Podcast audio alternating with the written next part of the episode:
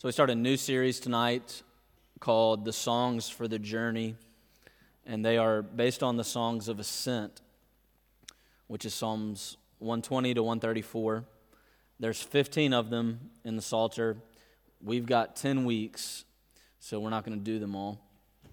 So, we're starting with 121 instead of 120 tonight, and I just want to dive right into it. We're going to look at three things the fact of the ascent, the peril of the ascent and the keeper of the ascent. So, first, the fact of the ascent. Uh, it's a fact that the Bible consistently puts our lives, the, Christian life, into the language of a journey, of a traveler, of a, of a pilgrim. And the songs of ascent are here because they're teaching us that a traveler the Christian traveler needs songs to sing on the way to help them.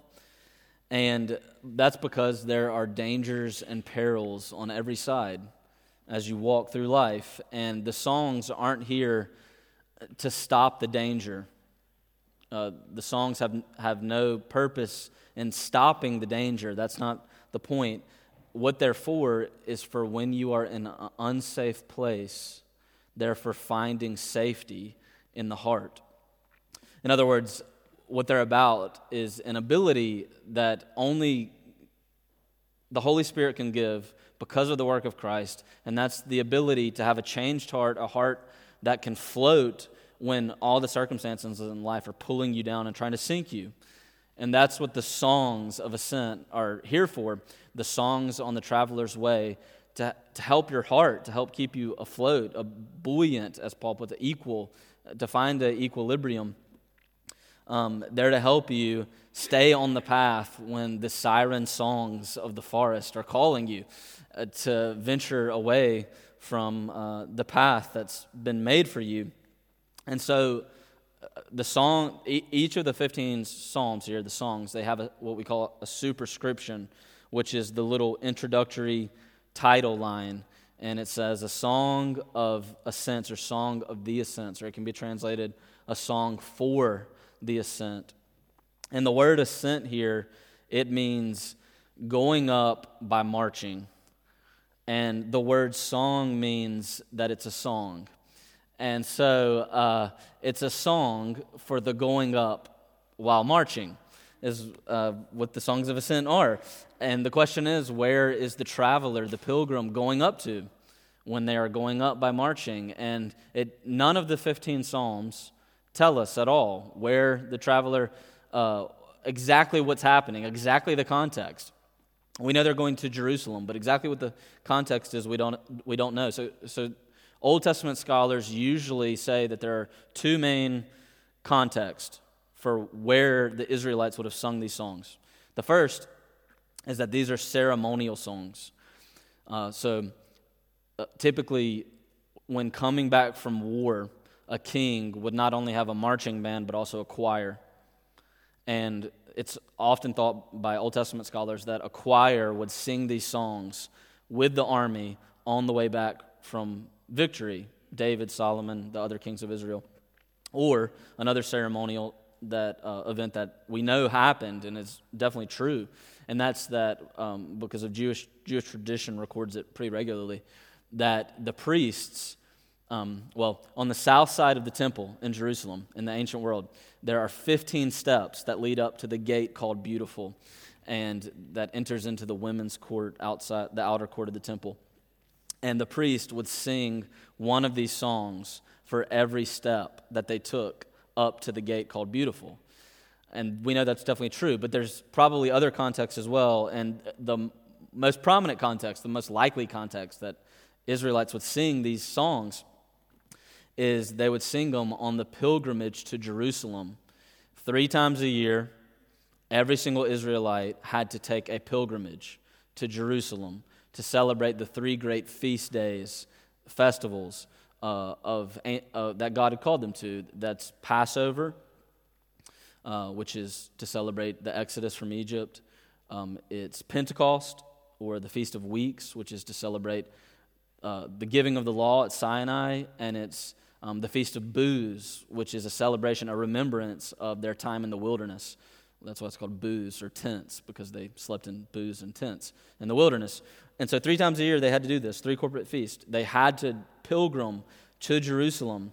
And that's what this is. These are the songs that they would sing on their pilgrimage toward Jerusalem three times a year. And uh, when they're journeying, the ethos, well, I know that at least up to 1870, uh, military armies usually had marching bands and sometimes choirs that continued to march with them. Even in, I know that at least it happened through the Civil War, and perhaps even later than that here in, in Europe. I'm not sure. Um, but the ethos, think not of the military marching band um, hiking up to Jerusalem. Think more of this context being like the, the English ode.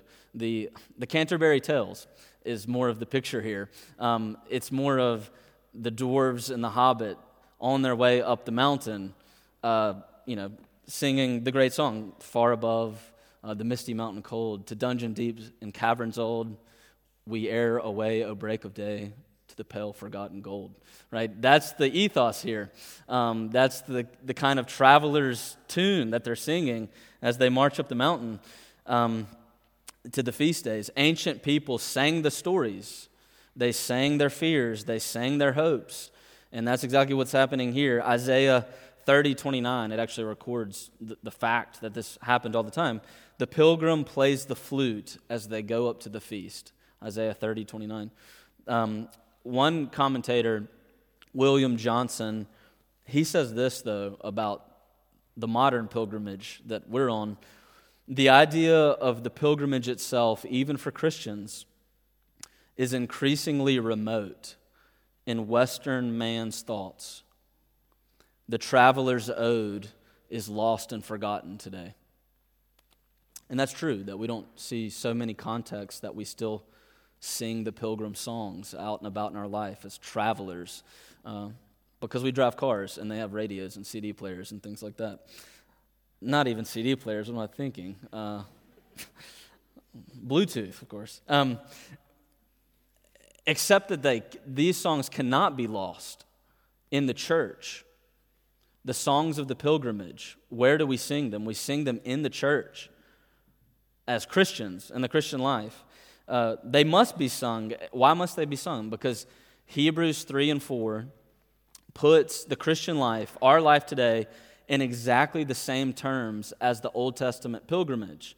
That we are the true exodus, that we are the ones living in the wilderness, that we are the ones in exile, that we, if you are a believer in Jesus, are on the pilgrimage, that it's out in front of you, that you are running the race, that you are called to, to walk. And the New Testament quotes these Psalms of Ascent six times, which isn't that often. But every time it does, what it's saying is that these songs aren't just for the Israelite pilgrimage. That, that's just a shadow that's of the real. And the real is the pilgrimage that Jesus Christ, by his death and resurrection, calls each of us to if, if we're Christians tonight. That you are on a pilgrimage, oh, you are going somewhere, that it has a true and final destination.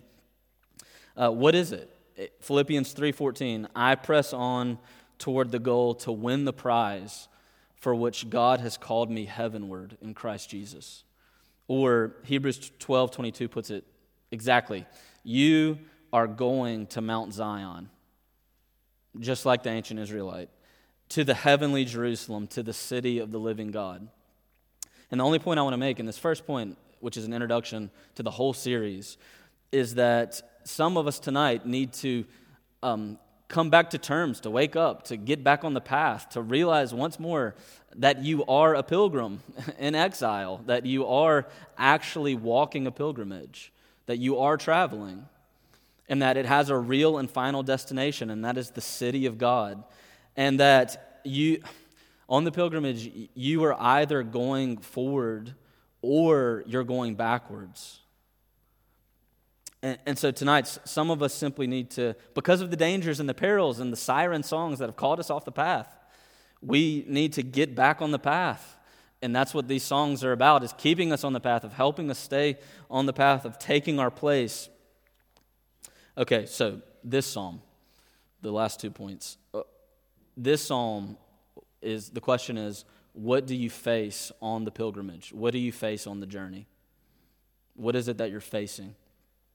And the, point two, you face you face the peril of the ascent, is what this psalm is about. So, um, the New Testament teaches that, says repeatedly, that the Christian on the journey has three great enemies uh, the world, the flesh, and the devil. Those are the three great enemies of the travel that we are on now. And the world is everything that's wrong outside of you. And the flesh is everything that's wrong inside of you. And the devil is the one who wants to destroy you. And those are the three great enemies. And this psalm is about the peril of two of the three great enemies that the New Testament teaches us about. Now, which two?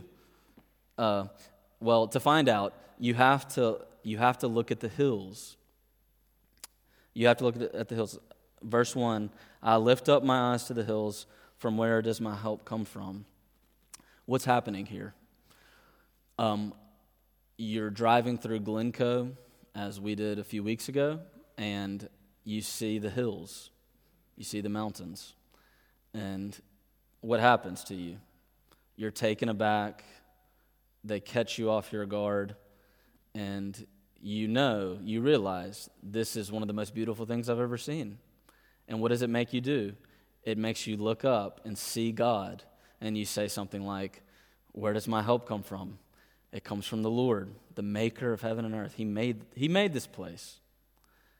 Right? And that's true. And that really does happen when you drive through Glencoe. But that has nothing to do with what this passage is about. Um, that's not what's happening here in verse 1 at all. And I know a lot of us might have read it that way in the past, as I have as well. Um, but when he says, I lift up my eyes to the hills, from where does my help come from?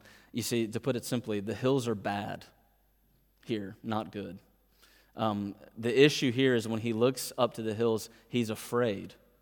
The hills have made him afraid and he's saying, Where can I have help? Because I'm about to face the hills, and the hills are not a good thing for uh, the pilgrim here. He's saying that he's anxious. Um, the, one commentator says like this In the ancient Near East, the hills are consistently the place of real danger. Hills and their valleys are where the thieves do their work. It was commonplace that traveling in the high places on top of, tops of the mountains was the safe, smart way to go in the ancient world. Um, not to mention that uh, when you, this is a psalm for the ascent. Uh, probably what's happening here is he sees the hills of Moriah, the hills outside of Jerusalem. And there's a 2,000 foot elevation change from outside Jerusalem to in Jerusalem. Of course, Jerusalem's up on a mountain. And it's pretty rocky and rugged. And so he sees the hills. He's talking about the climb that he's about to make up the hills. Not to mention that Jewish tradition, actually, to mention it, in fact, uh, Jewish tradition says from a lot of different texts, this isn't in the Bible that I know of, but that typically no pilgrim would sleep in a house or a uh, built structure on the festival pilgrimages because they were trying to re experience the, the Exodus experience, the wilderness experience, right? So they, they wouldn't they wouldn't stop in you know the, the rural house the structure that was built to find security and safety. They would sleep out outdoors. They would build booths or, or tents. Um, and so the hills they are the domain of danger here. That's what the, the psalm is about. And for us today because of roads the hills are not really the domain of real danger. Uh, but what it's, what it's talking about it's, it's talking about one of the great problems in, that we face in our lives, and that's the issue. I mean, it's, it's real, it's tangible, it's daily, and that's the issue of safety. I mean, it, it's that surface level here. His fear is on the surface is the fear of safety. There, there are two great problems, two great enemies in this passage, and the first one is, is the fear of for his bodily existence, for his safety. Uh, and for us, Um, well, it's not the hills, it's not the mountains, usually. But how often, how much time do we spend thinking about and protecting ourselves from and occupying our mind with the issue of safety in our day to day lives? I mean, it's really common uh, for us, whether it's that moment where you leave the, the baby in the room by themselves because you're single parenting at your house and you just can't do it all and the baby has to be left in the room by themselves for just a split second right? And the whole time you're away this is what happens at my house. The whole time you're away you're afraid and you, know, you don't know what you're going to come back to. Hopefully a, a, living baby. That's what the prayer right? And um, or when you put your 16 year old behind the driver's seat what do you do? You see the hills. That's what's happening. Or whatever it may be and it's the reason you lock your doors at night. The hills. That's what's being, that's what's being talked about here. Um, uh, well, it's, it's hard to even get it across to you because Edinburgh is a ridiculously safe place. Um, um, it's so safe relative to most of the cities of the world. Uh, but most people in history have not been safe. And of course, safety is only relative, and danger exists everywhere, even here, right? now, this psalm is antiphonal. It's an antiphonal psalm, which means that it's a conversation between multiple people. It's not, if you notice, it's not actually a prayer, it's a conversation between more than one person. The first person speaks, you, in first person plural, and says, I see the hills I've just put my 16 year old behind the wheel of a car or whatever it is for the first time. I see the hills and I'm afraid, and anxiety is creeping in my heart, and my concern is growing and growing, and it's going to overtake me. And the second person you see then speaks uh, in verse 3 and, and antiphonally and sings to you, He will not let your foot be moved. So it's, it's another person coming alongside of you and saying, You need to know this about God. Uh, he will not let your foot. And just n- notice in what the second person says how, how surface level the danger is. I mean, this is literally about physical danger. Um, he will not let your foot slip. He's about to hike 2,000 foot elevation. The hills, they're dangerous. He will not let your foot slip. The fear of death. He who keeps you will not slumber. Uh, the real danger of going to sleep in the wilderness at night which is something, if you've done much of, is scary. Sleeping outdoors in the wilderness in the middle of nowhere at night. That's what he's a, he will. He does not sleep or slumber because when you sleep at night in the middle of the woods, it's scary, and uh, the sun will not strike you by day. The real danger in the ancient world of sunstroke, which was very common here, people died from it all the time, still do, uh, especially in the ancient world. Um, the moon will not strike you by night. It's a parallel uh, verse. Now, we had a long conversation about this last night. Uh, with I had a long conversation about this verse last night with our with our minister and others, and he convinced me that this is real and true, and I can say this. Um, that the idea in the ancient world, and commentators regularly note this. who knows what the medical professionals will say to me afterwards? Is that the moon and its rays and the celestial bodies and their rays do, can cause some form of, well, the term we've adopted in English is lunacy, which comes from the term lunar, lunacy, the term for the moon, right? That people go crazy at night. Um, and whether it's a medical condition, it's, it's called selenoplexia, according to Wikipedia. And um, uh, but there are stories of what happens when a full moon comes out and what happens at the ER, apparently. It's a little bit different. Um, but that's what's being referenced here. That's what the commentators talk about is uh, the fear of, of disease or, or something that happens particularly at, at nighttime. But the point is, it's, all, it's physical, it's real, it's about safety. I mean, that's what he's talking about here. And this teaches us two things. This means that this psalm legitimizes the fears that you have for your own safety, for bodily, the bodily harm that you're afraid of, uh, the fear that drives you to lock your doors. Um, it, it says that, that God is paying attention to this real concern that we do have where we think about our safety. And uh, this is a psalm about vulnerability it's, it's saying you are vulnerable and you don't control your circumstances. And bad things come our way, and we're not safe. And that's because we have a great enemy, and that's the world. And the world in the New Testament means more, much more than this, but it at least means that this place is bruised and broken and corrupted, and that people are sinners, and that nature doesn't work right, and that we are in danger. It at least means that. It's true, it's real. And the second thing it teaches us is that God deeply cares about your safety. That's why the psalm is here, that he, he deeply cares about your body, not just your soul.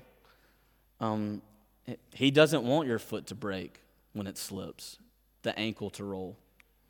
He made your body, He loves your body. He created us. He doesn't want it to be this way. It's not his desi- the desire of his heart. He hates the curse of pain, just like you hate the curse of pain. Isaiah 49:10 God shall feed the traveler along the way.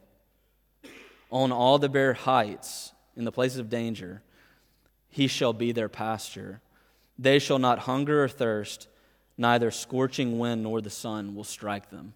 He, he cares about our physical problem, about the dangers, about this, the issue of safety. Now, let me just close out this point by, by saying, what is the help here?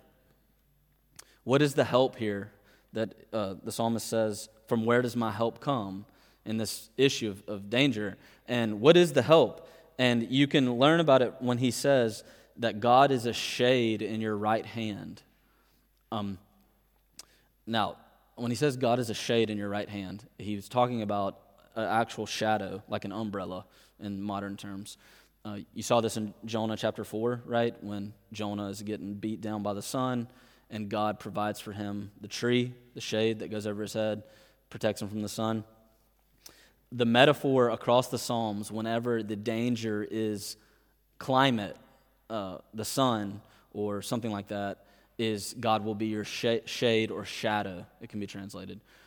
The parallel metaphor, whenever the, the danger is from a human being against you, is God will be your shield in your right hand. Just like it says here, He'll be your shadow. And in uh, Psalm chapter 3, David is afraid. And he says that the Lord is the shield in my right hand, parallel to this passage, the, the shield all about me. And the reason that the, translators translate it, the shield all about me, is because it's a very particular word for shield there are multiple words for shield, and this is a particular word for shield. And it's not just any shield, it's not like the, um, the shield that you would slide on your arm, circular, that's for single hand to hand combat. This shield, so the commentators say, is a shield all about me, is what David says. In other words, it's a shield that is, has three sides. It protects you this way, and it goes over your head. And it's particularly a shield that you would use for one, one purpose. When do you need a shield that goes over your head? And that's when you are on the front line about to be a part of the siege, right? To take the castle. Um, you, you need a shield that's literally all about you because what's, what's going to happen when you get close to the castle door? Uh, what do they do? They throw bricks down on your head. They pour hot coals down upon you. They throw the javelin down to try to get you from the top, you know? And everybody knows, right? We've all had this experience. And um, you, you need a shield all about you. And that's the word that is being used here. In other words, when, when God says, when the promise in the Psalms is, He will be the shield all around you in your right hand, He will be the shade in the scorching sun, which direction is the pilgrim going? Not away from the danger, it's toward the danger, right? He's, it's about going into the siege, going toward the battle, walking down the road straight into the terrible circumstance that is people pouring hot coals on your head.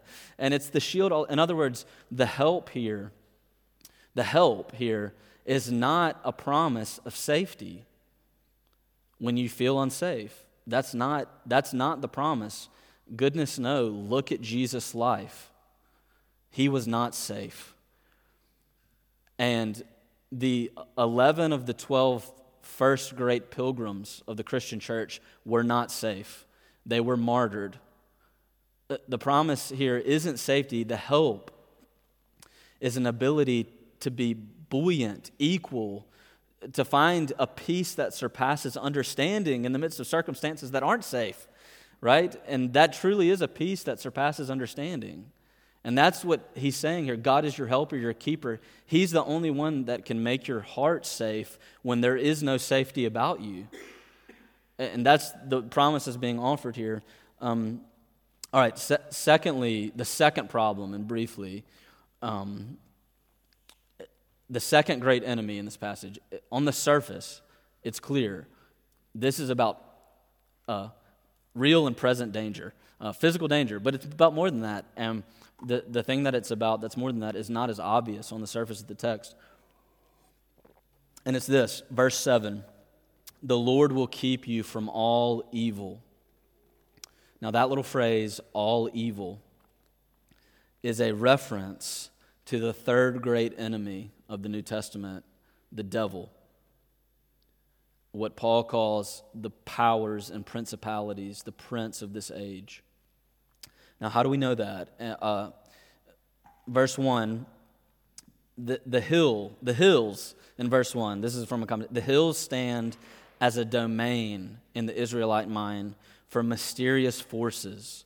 In the ancient Near East, being away from the city, being away from the mountain of God, the place that God has set his presence, this is the domain of the demons. It's the domain of the hills. This is the domain of the high places um, the high places, the place that you worship false spirits, false gods, idols, is the same as the hills in the Old Testament. They're parallel synonymous terms. Let me just give you some examples. Jeremiah 3:23. In vain salvation is looked for in the hills, meaning in the fallen spirits, the false gods, not the true God, in the hills. Or 1 Kings 20, 23. The servants of the king of Syria said to him, the gods, the false gods, they are the gods of the hills. And so they are stronger than we. Or uh, this one's important Jeremiah 10 is parallel to Psalm 121 1. It uses the phrase, the maker of heaven and earth, just like Psalm 121 1 does, but in the opposite way. So just here, thus you shall say to the people, the gods who did not make the heavens and earth, they will perish from the earth and from under the heavens. Psalm 121 1. But the God that you have when you face the hills, which is the domain of the devil, the powers, the fallen spirits, the, fall, the high places of false worship, he did make the heavens and earth. You see, it's a, it's a uh, opposite of Jeremiah chapter 10. Uh, last, the last one I'll read for you Deuteronomy 4. Um, Beware lest you raise your eyes to the heavens and you see the sun and the moon, and you be drawn away to worship them and serve them. And you see, you have the, the hills, which is the domain of the high places, the false gods, the sun and the moon, the three locations here, which are all considered mediums in, in amongst the Israelites for where the demons do their work, where the false gods are worshiped. Real danger. So it's not just physical, it's spiritual. You see, it's the whole, it's everything. It's all, that's what the hills mean here. And the point here is that God is your keeper, He's your helper. He not only is there for your good, for your safety, the safety of your heart, but He actually actively protects you on the Christian pilgrimage from the, all evil, the devil, the powers, the principalities. And this isn't a mythology. This isn't, um, this isn't something we, we can dismiss in the modern world. This is real. The New Testament teaches it just as much as the Old Testament. Um, one commentator says this verse 6 should be interpreted as an argument. The sun and the moon, the heavenly bodies, which are often worshiped and credited with divine powers in the other religions, are here being stripped of their powers in the face of the true God. See? Uh, John Paton, many of us, many you know, you know the story of John Paton, the great Scottish missionary to the New Hebrides. Um, the New Hebrides are a land, were a land of cannibals. And, um, well, John Paton, I think this was in Glasgow, if I remember correctly, but I could be wrong. He proposed to his fiance, his soon to be fiance, and two weeks later, he told her for the first time that they were going to move to the New Hebrides, where the previous missionaries had been eaten by cannibals. So I don't know if Fur did that. I mean, it's a, it's one way to do it. Uh, but that's what he did. And he went to the New Hebrides, and pretty early on, as you would expect, they built a hut. They were, they were in the hut with his family. And that night, they came for him. And they surrounded the hut, and they were going to take him, and they were going to kill the family, and they were going to do what they had always done the people of the land. But they never came inside.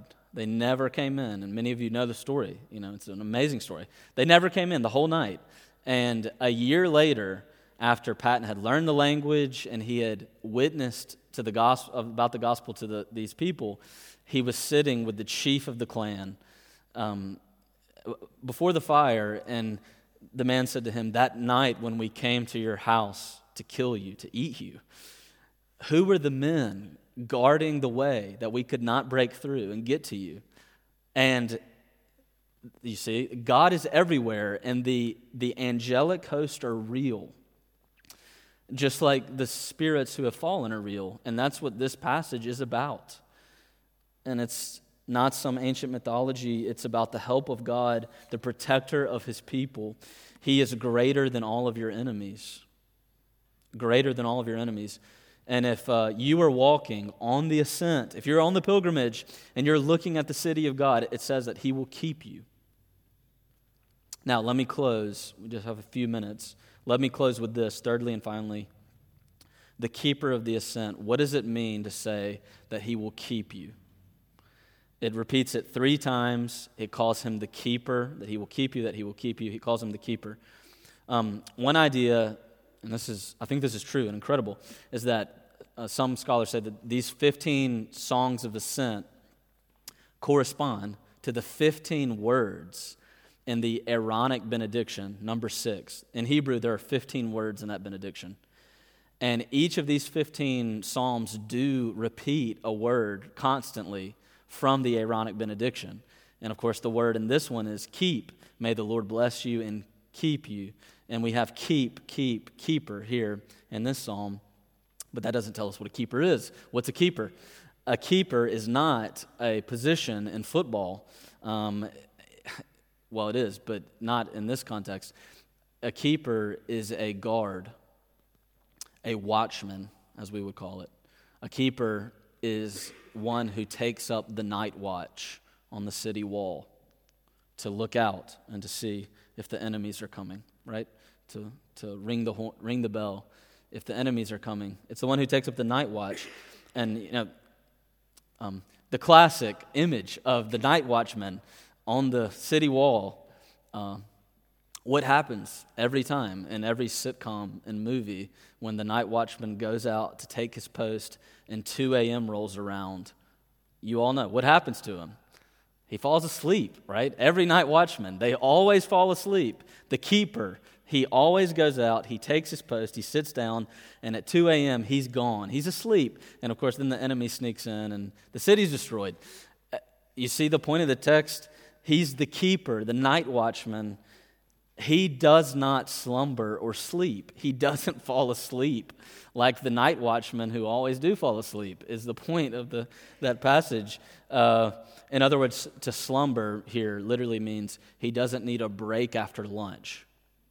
Um, he doesn't, after eating his big meal at lunch, have to have an extra dose of coffee like we do.